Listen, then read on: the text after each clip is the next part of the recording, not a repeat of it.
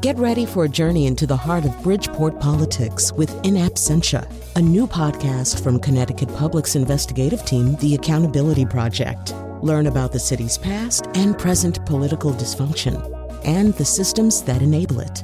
Tune in wherever you get your podcasts.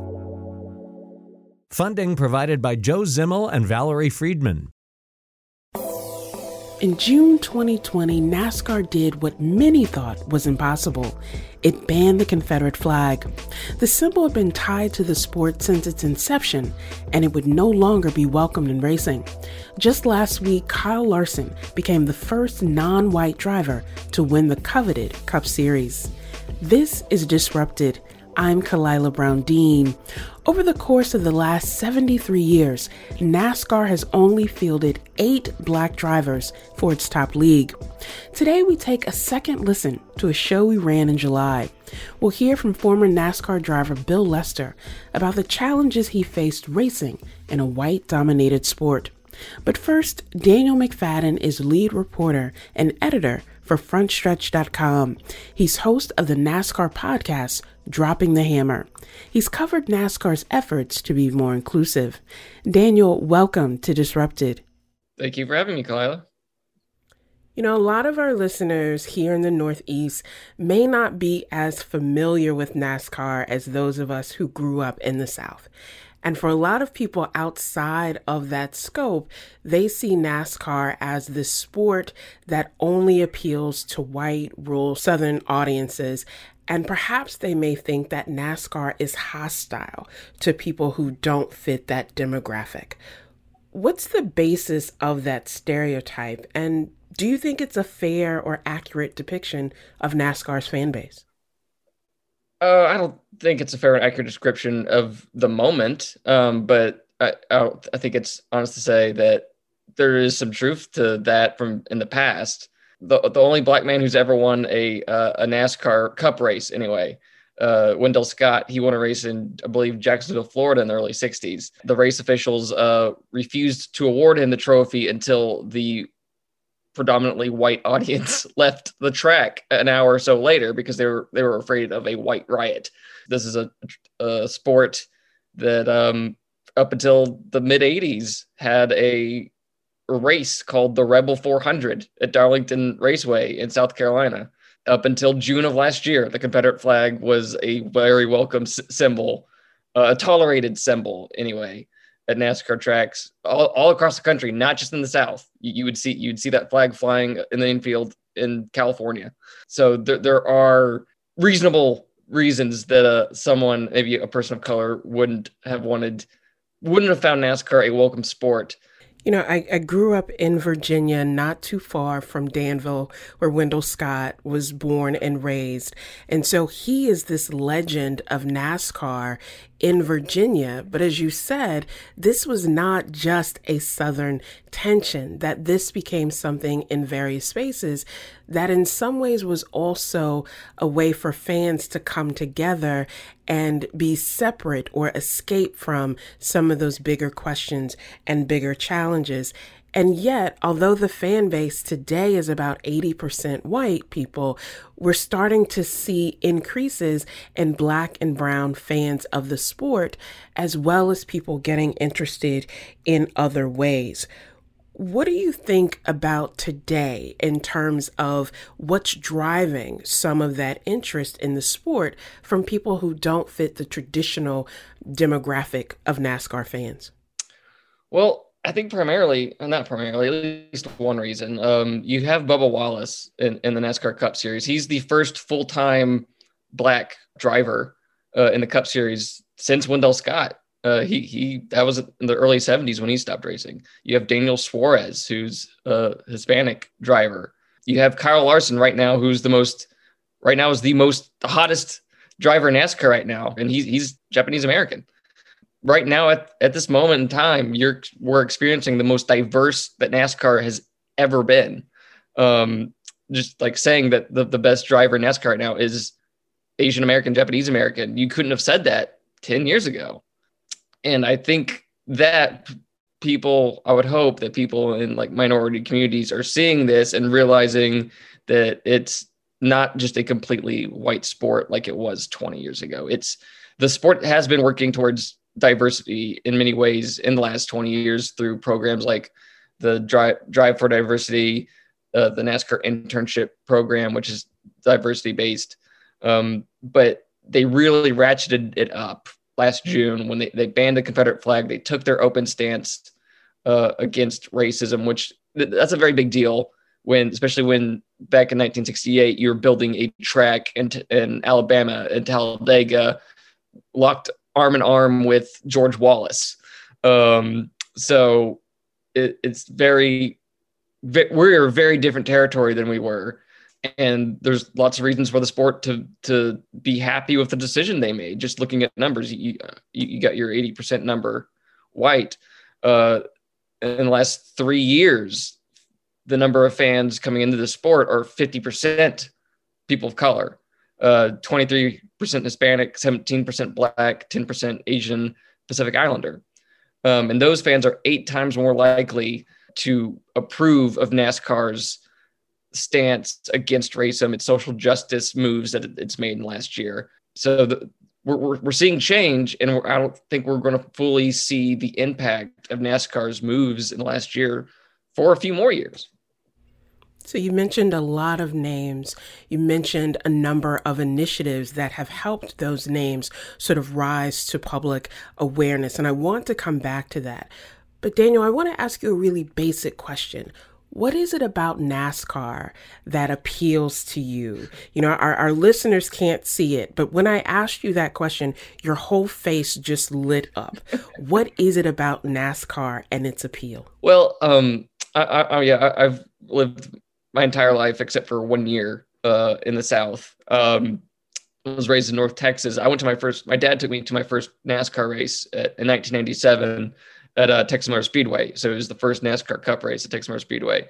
Um, there, there is nothing quite like when 40 stock cars roar by at the same time for the first time at the green flag. Uh, it's it's a sensation you you cannot get from TV. Um, you, are not gonna uh, you're, you're not gonna get it from any other other sport. Um, I, I love I've, I've I've always loved rooting for the people, um, the drivers, um, the personalities. Everyone everyone's the detractors will say, "Oh, you're only turning left." Well, okay, turn left at 180 miles per hour uh, with another car two inches off you. Um, it's not it's not easy. Um, and rooting for the people inside that car, people people you you have your reasons for liking, your reasons for hating. It's like any other sport. Um, but the, there's multiple layers to it. Sponsors, manufacturers. That that's many. The, there's lots of people who follow NASCAR who specifically root for teams because of the car they drive. So um, I've never been one of those people. I'm more of a personality person. Um, but uh, it's it it's different from different people, but I, I I got into it at a very young age, age, and except for a brief lapse during my high school years, I've pretty much been a lifelong uh, NASCAR fan and now journalist. One of the things that I find so fascinating about the entire enterprise of NASCAR is that, as you said, there's the driver and there's the personality. One of those drivers that people are starting to talk about, you know, all the drivers that I grew up watching have retired or passed on, but someone that a lot of, of younger fans are talking about is Chase Elliott. Who is Chase Elliott in the world of NASCAR?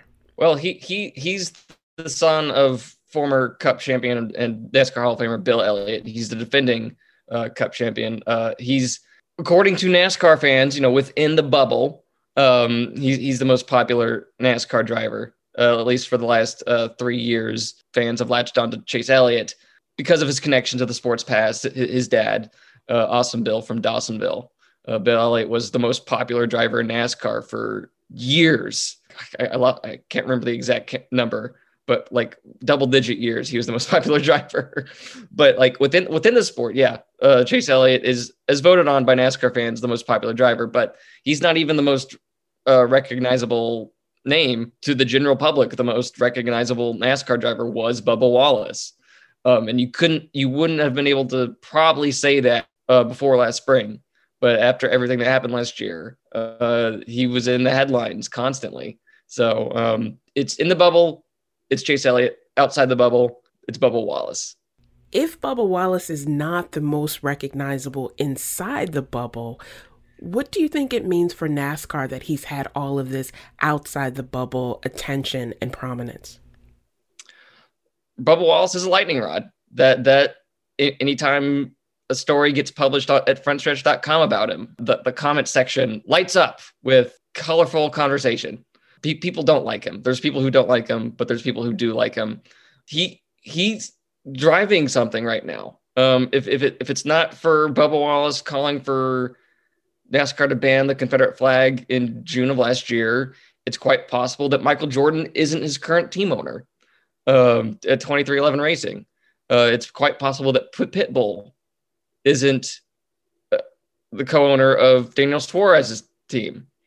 Um, so I, I, honestly don't think either of those things happen if he doesn't do that. But a lot of fans, diehard fans, associate Bubba Wallace with getting rid of their flag that, that they like they like displaying proudly at NASCAR tracks. They they feel like it's um an attack on them to because they can't bring their, their, their flag to, to the track or or whatever. And like you mentioned, the noose incident, a lot there was a lot of confusion around that.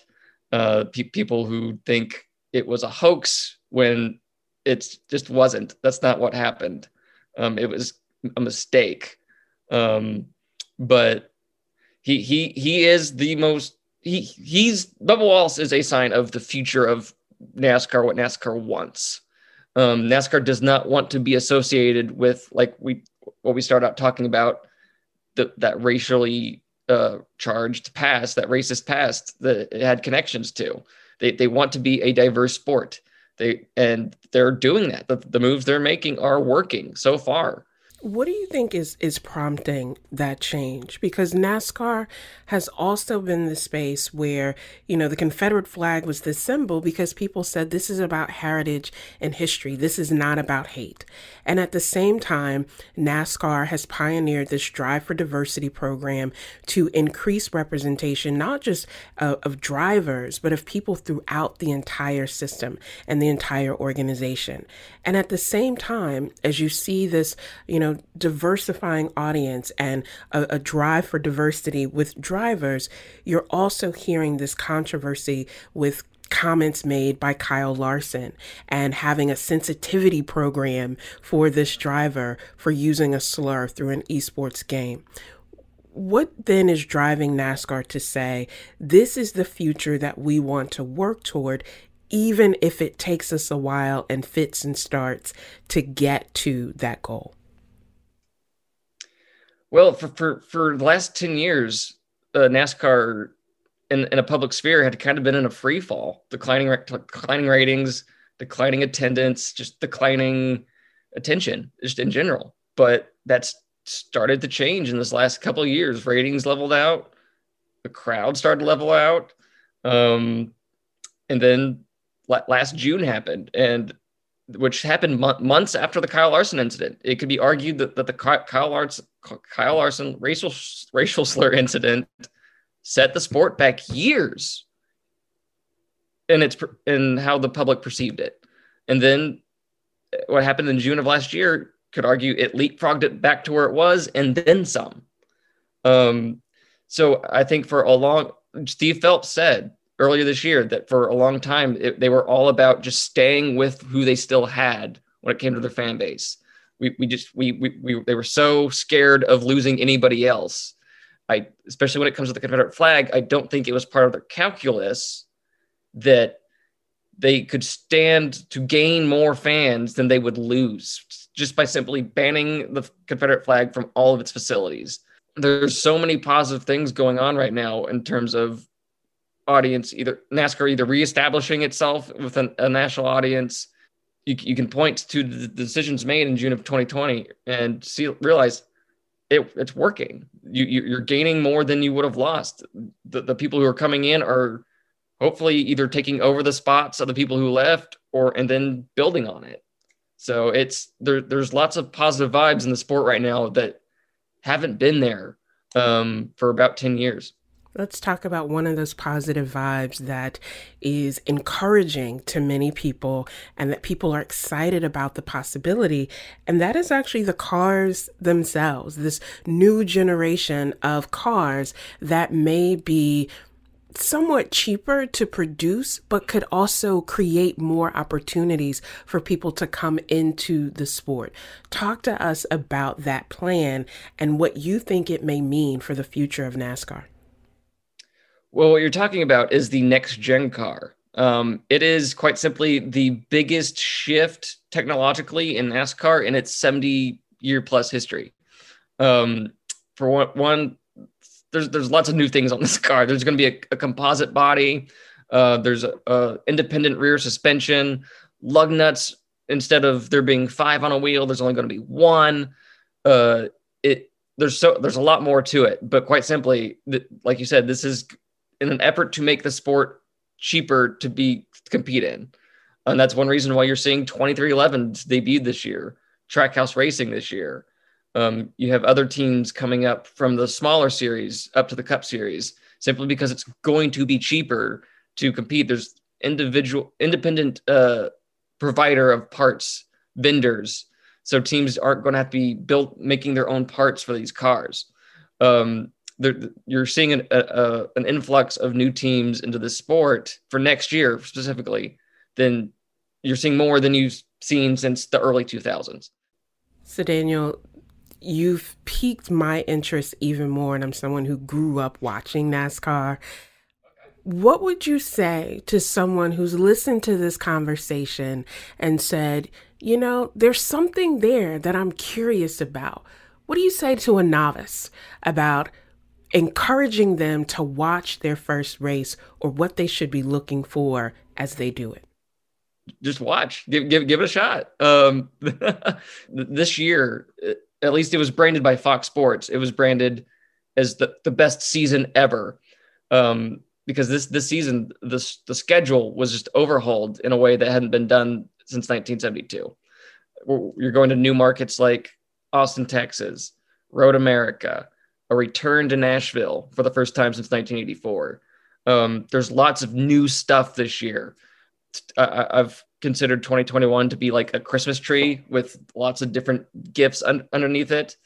So I, I, would recommend just just tuning in. Um, it, it, might be confusing at first. There's there's going to be a lot to watch. It, yeah, just give it a shot. Well, here's to new experiences.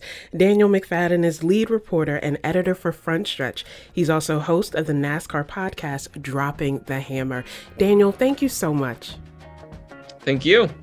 For links to Daniel's work, including his five part series on the impact of the flag ban on NASCAR, you can visit our website at ctpublic.org slash disrupted.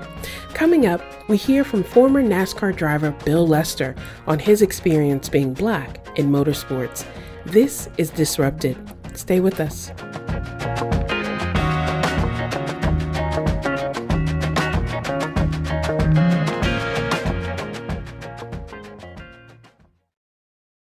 Welcome back to Disrupted. I'm Khalilah Brown-Dean. This past March, former NASCAR driver Bill Lester was introduced at the Atlanta Motor Speedway. He was booed by many of the fans in attendance. As one of the only black racers to ever compete in the sport, Lester has grown accustomed to this reaction. Bill spent over 10 years in NASCAR with seven career top 10 finishes in the Truck Series, and he recently wrote a new book called Winning in Reverse. Bill, welcome to Disrupted. Thanks. Appreciate being here with you. You know, you have had this career as a NASCAR driver. You have pushed boundaries and broken barriers throughout that career, but you actually started your career as an engineer in Silicon Valley. Talk to us about how your childhood shaped your interest in racing. yeah, you know, when I was a young boy, like five, six, seven years old, my parents told me I didn't go anywhere without a Hot Wheels or a Matchbox car in my hands. I just love cars and I love speed. I love anything that had to do with, you know, going fast. I loved roller coasters as a kid. I loved riding my bike fast, whatever the case is, but I really love racing cars. And uh, my father took me to a race in Northern California where I was growing up at a track called Laguna Seca in Monterey. And that was where the hook was set. I mean, I saw these cars blowing by me 160, 170, 180 miles an hour. And the sound of it, the uh, sight of it, the smell of it, just everything was intoxicating to me. And so I knew from a very young age that being a race car driver was something that would be appealing to me. But needless to say, I never knew that it would be something that I would really try to pursue with all my heart and my ambition. I mean, that was something that as a young boy, I said, wow, it'd be cool. But I didn't see anybody who looked like me or my father at this event. You know, everybody was white, white male particular.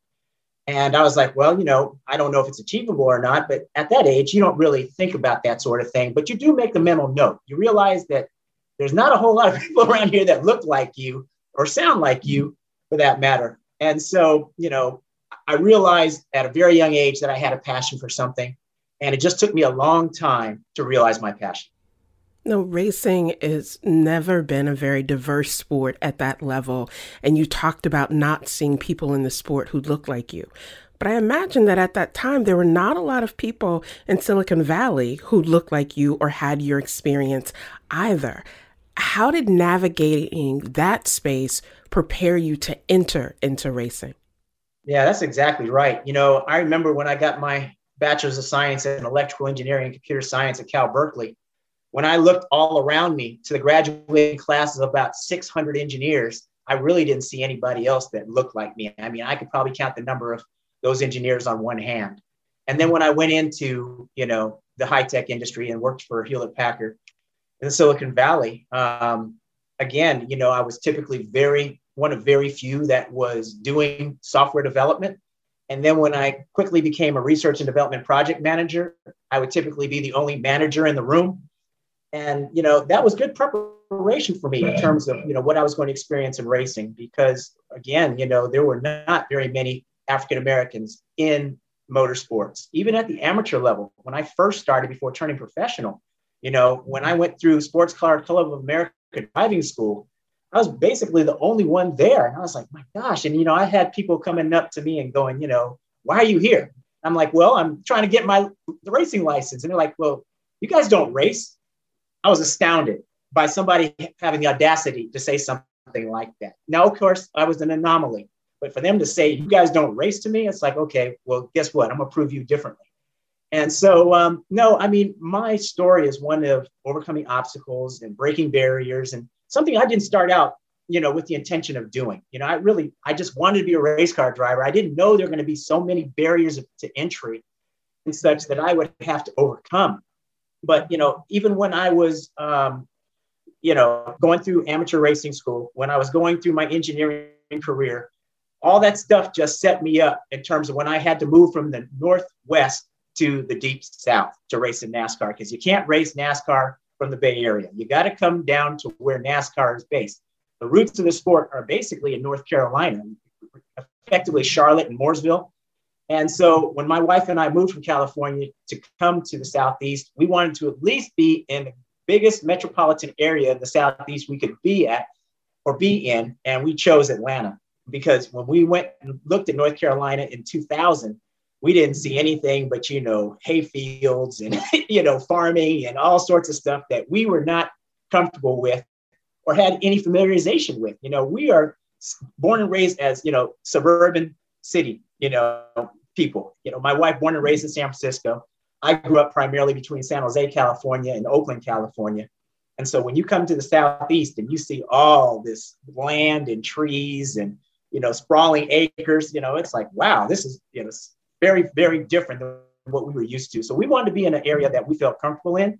And so we chose Atlanta because we knew in terms of, you know, diversity, that Atlanta was a cultural melting pot. So we felt if we were going to be anywhere, Atlanta was a place for us to be. And we chose Atlanta. But then when, you know, I would go to the race shops and deal with the race teams that I raced for, whether it was in Tennessee with Bobby Hamilton Racing or um, High Point, North Carolina with Bill Davis Racing, I mean, again, you know, these were just very, very unfamiliar grounds to us and to me in particular. And so basically having that relationship with my team was something that was extremely challenging because I come from a completely different background. You know, I was very white collar in terms of my education, in terms of my upbringing. And the teams that I was working with, these guys were very blue collar. I mean, you know, taking nothing away from them, but this was their way of life in terms of getting into racing. They grew up turning wrenches and working for their, you know, father's garages or gas stations or whatever, being mechanics. You know, they, most of them, I would say, I say the majority of them were non-college educated. You know, I mean, if they got through high school, that was a good thing for them. And but that prepared them for what they wanted to do in terms of their racing avocation, which was being a mechanic or what have what have you. I wanted to be a race car driver. I didn't want to turn wrenches. I didn't like turning wrenches. I like turning the steering wheel. Let's talk about that turning and the transition because you talked about making the career transition. So you took the plunge in 1999, went full time in 2002. You became a 40 year old rookie in 2002. And so it was not just the transition to this is my passion full time, not just the transition to living in the Southeast, but there were also race and class based distinctions there that you're mentioning about how people come into the sport, but also how they see an outsider, if you will, coming into that space. What was that like? So that you see these differences, but did you feel like people were welcoming or interested in you coming in, or did you face resistance? well, you know, the racism was very subtle it, it wasn't really, you know, overt and in my face with regard to the racing teams and those that were in the NASCAR garage. In terms of the spectators and the fans, it was more, you know, in my face and and and directed towards me. But um, it was a huge difference in what I was used to versus what I now was experiencing. I, I didn't know about the Southern culture and the Bible Belt, you know, mentality that the Deep South had at that point, which was very, very strong, very thick. Um, you know, a lot of yes, ma'am, yes, sir, and you know the way people greeted each other. And I was like, wow, this is you know very interesting. I knew about that. You know, I mean, I, I wasn't completely naive about it, but when you come from the very liberal California and then Silicon-based Bay Area, everything was pretty much free flowing and casual. Everything was first name basis, and you know, everything was very formal when I came to the South. And it was very unusual and strange for me. And I just wasn't used to referring to people as, you know, Mr. somebody or Miss somebody or, or whatever. But okay, I learned to change my behavior for that because I'm the outsider. I'm the one who doesn't, you know, um, come from this background. And I have to try to make these folks that I'm working with feel comfortable with me, you know? So it was very clear and very different and you know very uncomfortable in a lot of senses dealing with what i had to deal with you know? I mean um, i'm sure it was that difficult for those that came before me of color although there weren't many but i think that everybody who came before bubba you know darrell wallace jr who's on the circuit right now made it easier for him you know? But for me since the last african american who raced in nascar at the cup level was 20 years before me you know, again, there's a broad, um, I would say, um, void in terms of the NASCAR garage being used to somebody of color coming into their playground. So, yeah, in answer to your question, it was it was difficult. It was quite an adjustment. I found it to be, um, you know, somewhat discouraging, and and it was not the kind of pleasant scenario I was hoping it would be. But at the end of the day, I wanted to race, at the top level of motorsports in this country. And at that time, NASCAR was the top level of motorsports in America. You know, it, it surpassed IndyCar and open wheel, surpassed sports car racing, drag racing, all the other different forms of racing. Everybody knew about what NASCAR was. And that's where the best drivers were considered to be racing. So that's why I wanted to be there. And if I had to change my behavior to be a part of that environment, that's what I had to do. And that's what I did. You know, Bill, I think one of the challenges is that people assume there's a passion, you work really hard, and you achieve this goal, and they see the success, but they don't always know the stories and the, the obstacles that shaped that success. And one of the strengths of your book is that you are very candid about that, about the resistance that you encountered, not just from fans and from leadership, but also from people who were in the the racing world with you. And so I want to share with our listeners this passage from your book. Where you say images of a lawn jockey that had been dressed in my likeness being burned formed in my mind. Memories of NASCAR fans using the N word floated through my brain. Visions of a red flag adorned with the blue cross being proudly waved in the stands flashed back to me. In the wake of all that had transpired over my years in racing, it was hard not to speculate that on some level, racism existed in NASCAR. What was that disconnect for you between having these experiences, these emotions, and sort of your brain telling you racism is embedded here, but also understanding that you had this goal that would require you to persist through that in order to achieve what was important for you? Yeah, you know, I always think about that phrase that, and I'm sure you've heard it, to, you know, those much is given, much is expected. And I feel that I was placed in the position I was placed in for a reason. You know, God gave me skills and ability that, you know, I didn't ask for, but I realized them. I realized that I was meant to race cars. And he wouldn't put me in this position if he didn't believe that I could not make it. It was up to me to make it, to push through these difficulties, these challenges, you know, these hardships. And what I mean by hardships, I mean, you know, being left to feel that you are less than human. Again, when they burned that lawn jockey in effigy, I mean, I was astounded. I didn't see it, but I was told about it. You know, I didn't witness it, but I was told about it um, on very reliable sources. And so it was really just so disappointing to me that with all that I gave to the team and what I thought the team was giving to me, you know, I gave them my all and I was hoping for success for the team, that they would dishonor me that way once my time with them was over, once it had passed, because it said to me loud and clear that while they tolerated me because I brought sponsorship to this team and I allowed them to eat, you know, I gave them jobs and careers and, and financial future. At the end of the day, many of them did not respect me. They did not appreciate me. Um, I'm sure they would have been happier had I not come along at all. But um, you know, I couldn't let that deter me, and it's hard for me to talk about that now because I try not let try not to let these disappointing and, and discouraging things bring me down. I try to, you know, compartmentalize these experiences, and it was hard for me to write about it in the memoir, but I wanted to be completely transparent and explain and express and share with the audience what it is I dealt with because you're right most people think that drivers they don't have anything difficult to do but drive the car you know? Drive the race car i can't be that hard. They don't realize what it takes to get behind the wheel. They don't realize that this sport is the culmination of three principles politics business and then sport. And i think you know when i indicated that the politics of being able to get to be a race car driver unless you're independently wealthy and you don't want for anybody's lack of i mean anybody's support somebody like me in the position I'm in, I have to get the sponsorship to be able to race.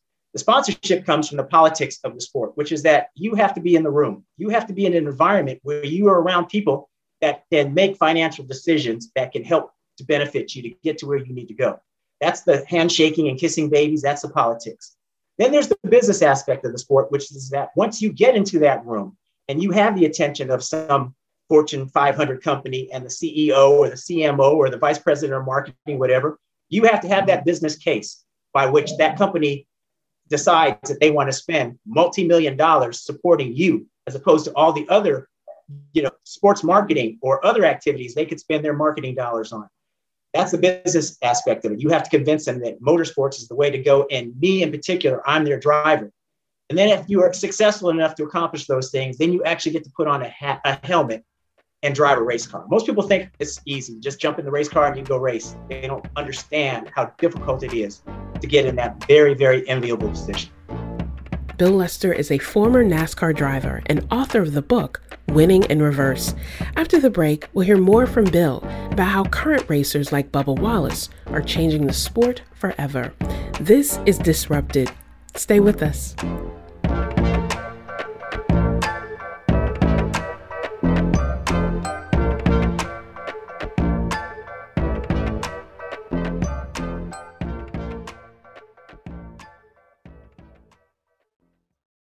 Welcome back to Disrupted. I'm Khalilah Brown Dean.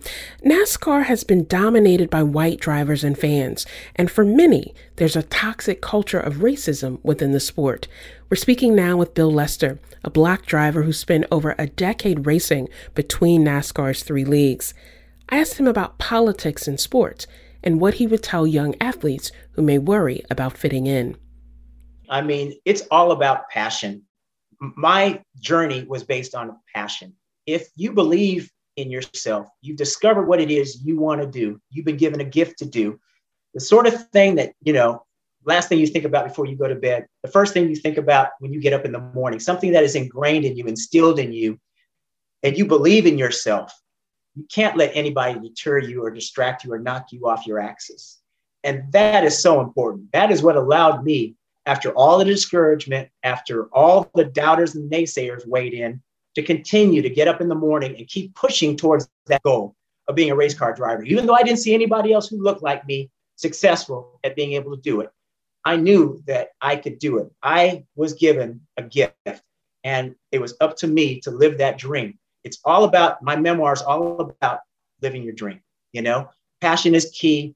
Um, getting out of your comfort zone, I mean, persistence, perseverance, the power of networking. I mean, the, the importance of gratitude, being thankful for the things that you've been blessed with.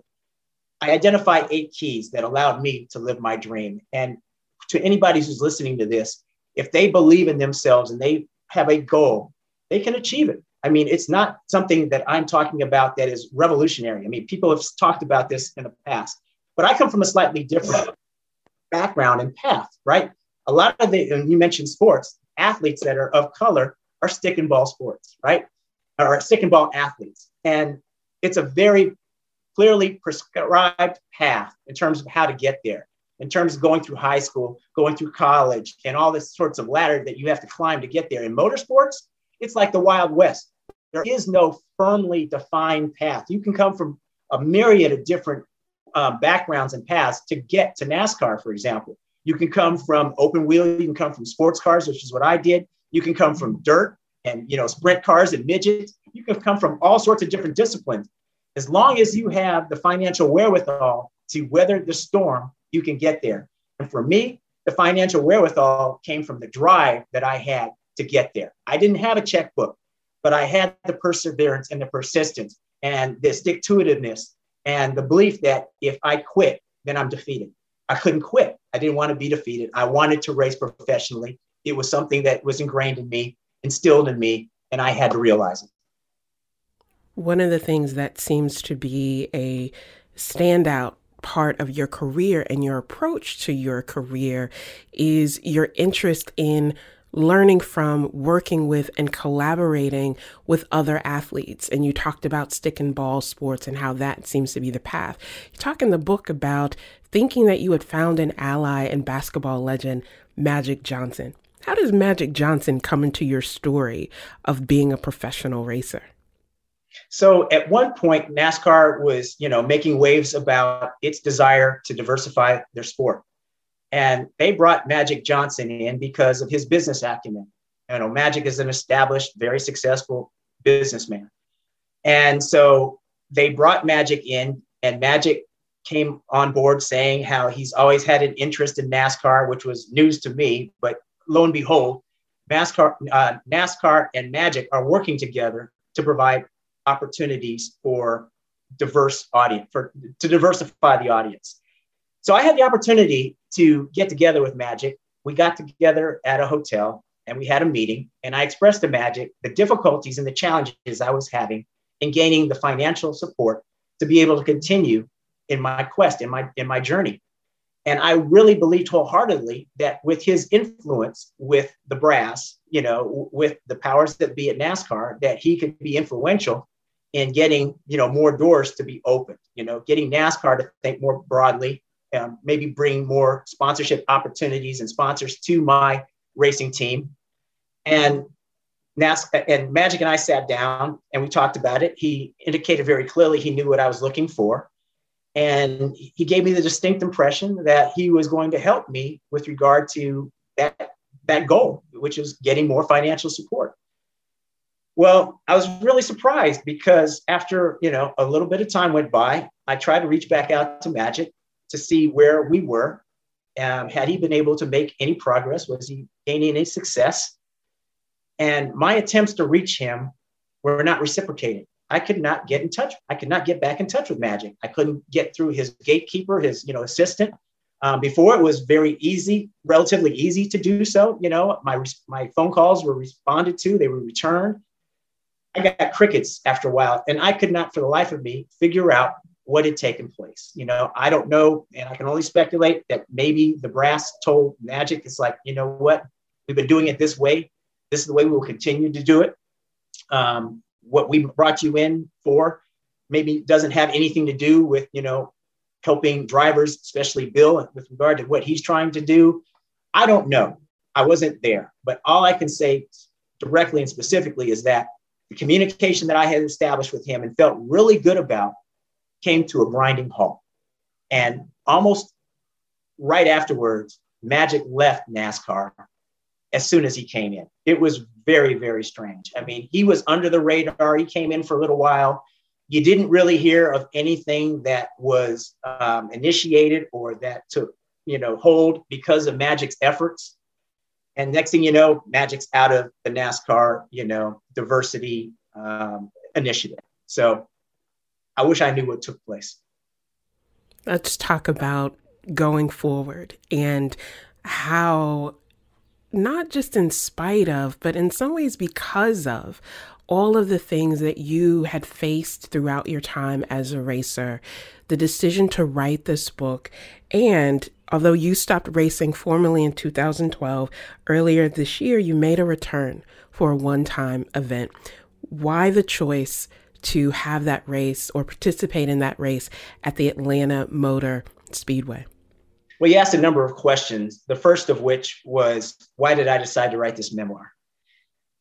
Um, I believe it could help people that no matter what their walk of life is, it's not a motorsports story. It's a motivational story with a motorsports backdrop.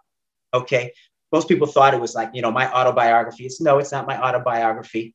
It's really a means of helping people that might be struggling with, you know, challenges they have and how do they get from A to B? You know, what is it they need to take um, stock of?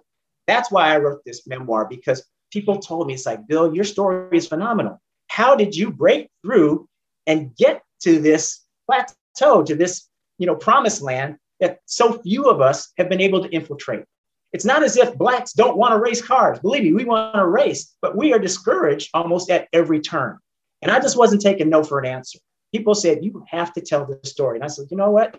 Let me do that. Let me put this down on paper and hope, hope that it benefits somebody. Even if it benefits one person, it was worth it to me. Um, so that's why I did it.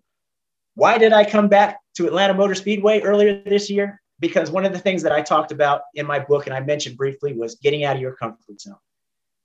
Coming back and racing at the professional level in NASCAR after having not done it for 14 years is about as far as, as you can get to getting out of your comfort zone. I could have easily continued to watch racing on TV, sitting, you know, on my on my sofa or in my chair and watch racing. But I decided to practice what I preach. I'm gonna get out of my comfort zone. I'm gonna do something that I haven't done in quite a long time at the professional level, at one of the fastest tracks in NASCAR. Atlanta Motor Speedway is a track where we were averaging about 180 miles an hour. And during the May, I'm sorry, the March timeframe when I came back, there was no practice, there was no qualifying before the green flag dropped, and you were going into turn one at speed. So here I am, not knowing exactly what to expect. I decided I'm going to do it. I'm going to practice what I preach. I'm going to prove to myself and everybody else who's watching that, yeah, if you believe in yourself, if there's something that you want to do, do it. Don't let anybody discourage you. And that's what I did. I hustled for the sponsorship. I got three great sponsors together. And then I got a team with me. And believe it or not, without any practice or qualifying, when the green flag dropped it, you know, at race time, there I was in the turn one with, you know, 36 other lunatics trying to race for a checkered flag. So I was really proud of myself. Um, I finished the race. I didn't finish it as high as I wanted to. Of course, that's going to be a lot of the, you know, reflection upon the fact that I haven't done it at the professional level for 14 years. And if you are a professional, you should be perfecting your craft every day. And I wasn't doing that, but I'm fortunate enough to have, you know, the physical ability, the hand-eye coordination, the reflexes and everything. And I was able to bring that truck back in one piece. I was able to bring my race truck back without scrubbing it, crashing, running any, anybody else, being on the tow hook or anything else. You know, I finished the event. So I'm proud of myself. I'm glad I did it. I think I sent a message that, you know, if you do believe in yourself, you have a goal, a destination, you can get there. You set a goal, you set multiple goals, but what you've also done is create a legacy that inspires other people who are within the sport and outside of the sport about how to navigate life when it seems really difficult. When you think about that legacy, how does it feel to see other drivers like Bubba Wallace continue in that pathway and sort of take the baton to the next level of the things that you started in demanding diversity, not just for the sake of diversity, but for really being able to have people do their very best? Well, you see the smile on my face because I have a lot of pride in what it is I did that made the challenge and the journey that much easier for the next generation. And Bubba's clearly the next generation. You know, he's like less than half my age. So I'm glad that he has taken the baton and has run with it. I mean, I'm very proud of everything that he has been able to accomplish in the sport. Um, he did something that when I was racing, I couldn't do. He used his platform to affect change. I couldn't do it in the mid 2000s. NASCAR wasn't ready. The country wasn't ready. But due to the unfortunate events that took place last year, which started the Black Lives Matter movement with George Floyd and Ahmaud Arbery, Breonna Taylor, et cetera, ears and eyes across the country were starting to open. And he stepped up and challenged NASCAR and almost demanded NASCAR to ban the Confederate flag.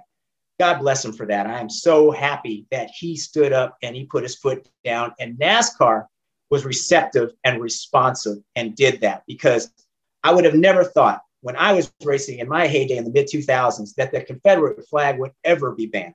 Ever. It was as germane to NASCAR as like the phrase apple pie and Chevrolet was, you know, back traditionally. I mean, it was part of the NASCAR tradition was the Confederate flag.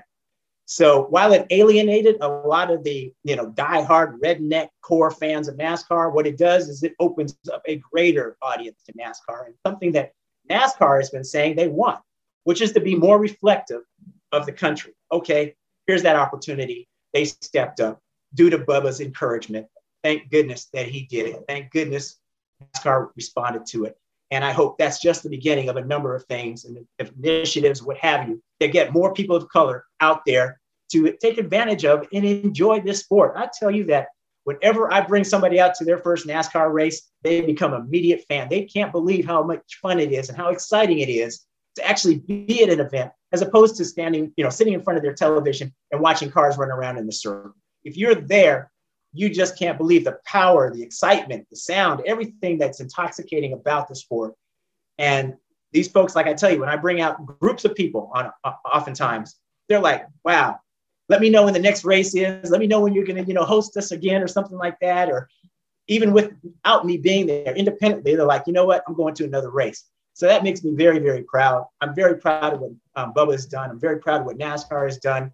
I hope that the face of the sport begins to change. That was former NASCAR driver Bill Lester. He recently published a new book called Winning in Reverse. Disrupted is produced by Jane Scoble Wolf, Zshekinah Collier, and Katie Tolarski. Our interns are Macy Carvalho and Kelly Langevin. I'm Khalilah Brown Dean. Thanks for listening.